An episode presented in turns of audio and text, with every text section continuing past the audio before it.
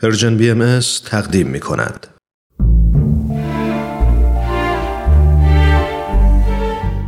آفتاب بینش شنوندگان عزیز رادیو پیام دوست رامان شکیب هستم و به شما خوش آمد میگم به برنامه آفتاب بینش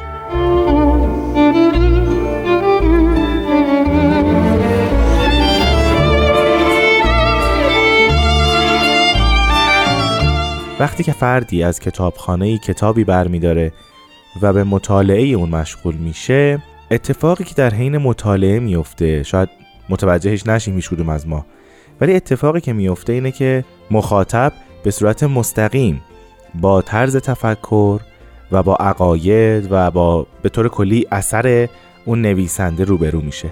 یعنی اقوال اون نویسنده رو از زبان دیگری نمیشنوه و قبول یا رد نمی‌کنه بلکه خودش به صورت مستقیم اقوال و افکار او رو مطالعه می‌کنه و در مورد اونها تحقیق می‌کنه. این یکی از دلایلی است که کتابخانی یکی از ارکان بسیار مهم و استوار هر فرهنگ پیشرفته است که در اون تفکرات منتشر میشن و مخاطبین و طالبین اون اندیشه ها خودشون به نفسه اونها رو مطالعه می‌کنن.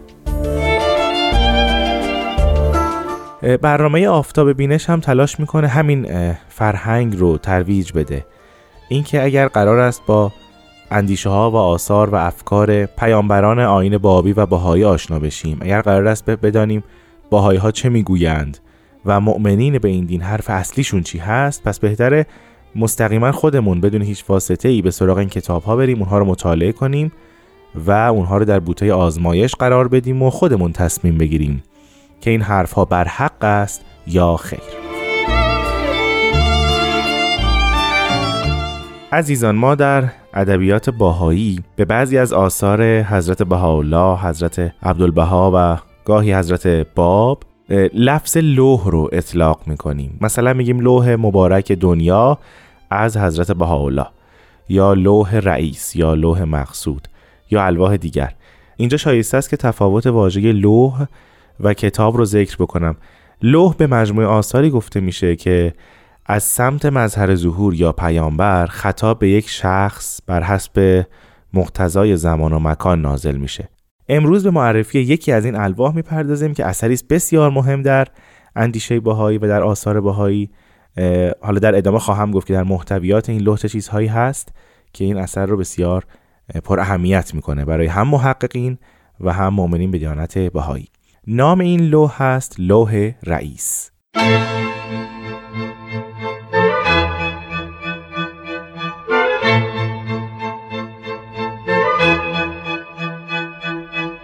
مخاطب این لوح محمد امین آلی پاشا صدر اعظم عثمانی است. قبل از اینکه من راجع به خود اثر صحبت بکنم مختصری راجع به زندگی این فرد بگم که این محمد امین آلی پاشا که بود. او در فوریه 1815 میلادی در استانبول متولد شد.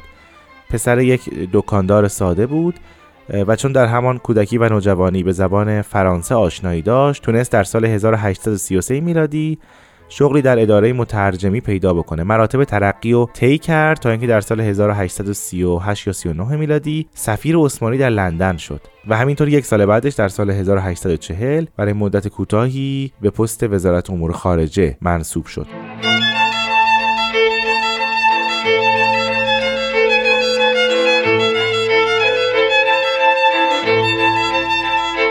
در سال 1846 در کابینه رشید پاشا مجددا همین مقام رو به دست آورد و برای مدت این فرد بین دو منصب وزارت خارجه و صدارت اعظم دولت عثمانی در حرکت و نوسان بود در رفت آمد بود. گاهی اوقات هر دوی این مناسب رو به عهده داشت و شخص بسیار مهمی در امپراتوری عثمانی محسوب می‌شد. بسیار مردی سیاستمدار بود و تلاشش این بود که ترکیه رو در قرن 19 هم به جلو سوق بده و به پیشرفت ترکیه کمک بکنه.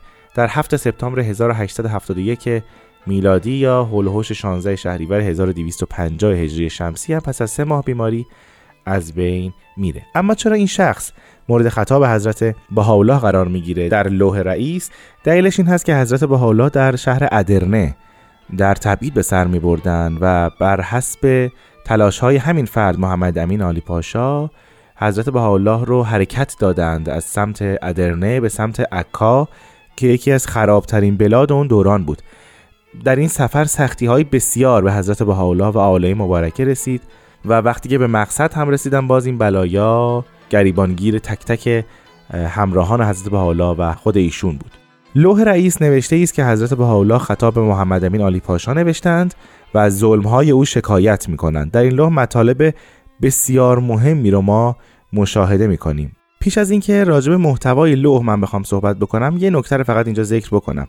ما در آثار باهایی یک صورت و رئیس داریم و یک لوح رئیس که هر دو خطاب به همین محمد امین آلی پاشاست اولی به زبان عربی یعنی صورت و رئیس به دو بخش تقسیم شده. بخش اول خطاب به همین صدر اعظم عثمانی است و بخش دوم خطاب به حاج محمد اسماعیل زبیح کاشانی. دومین لوح که لوح رئیس هست و در عکا نوشته شده همین لوح فارسی است که امروز راجبش صحبت می‌کنیم و حضرت حالا باز هم خطاب به صدر اعظم عثمانی اون رو نگاشتن. پس ما این دوتا رو نباید با هم اشتباه بگیریم. دو لوح رئیس داریم. اولی به زبان عربی است که در راه حرکت از سمت ادرنه به سمت عکا نوشته شده و دومی لوح رئیس است که همین لوح رئیس فارسی است.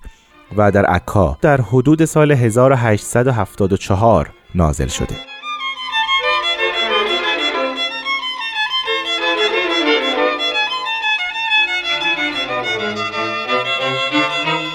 من در همین جا از همکارم سرکار خانم آزاده جاوی تقاضا می کنم که بخشی از لوح رئیس رو برای شما عزیزان زیارت کنند.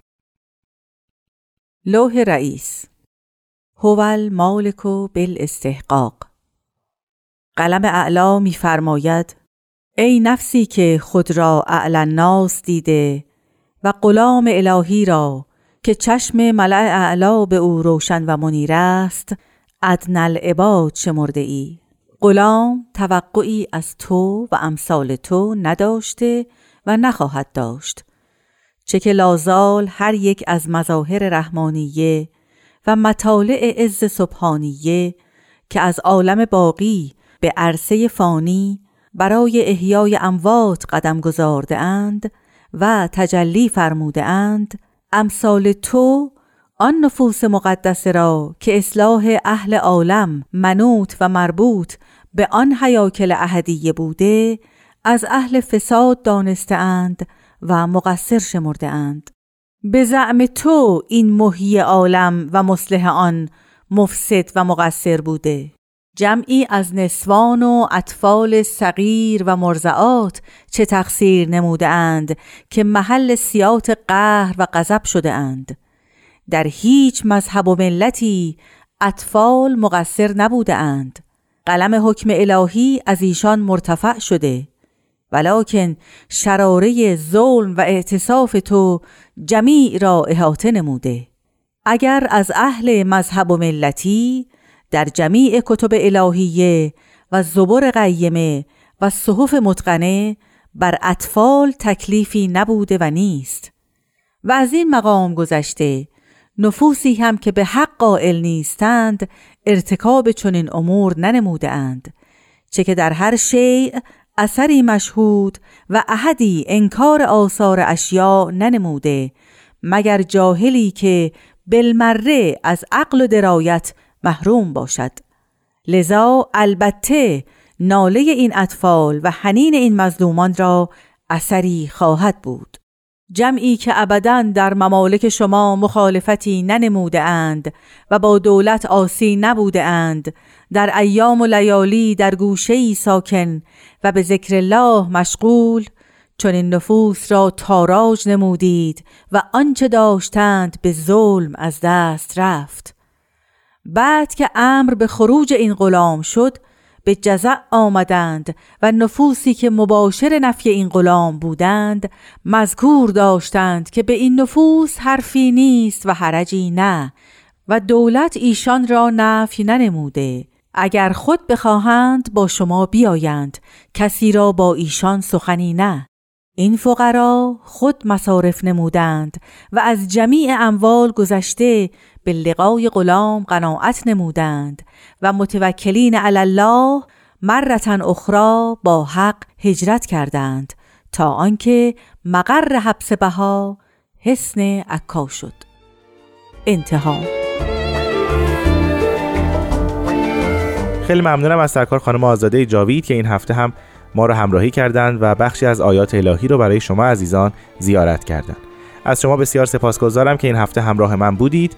هفته آینده بحث رو در مورد لوح رئیس ادامه خواهیم داد. من رامان شکیب هستم و تا برنامه بعد با شما خداحافظی می کنم. خدا نگهدار.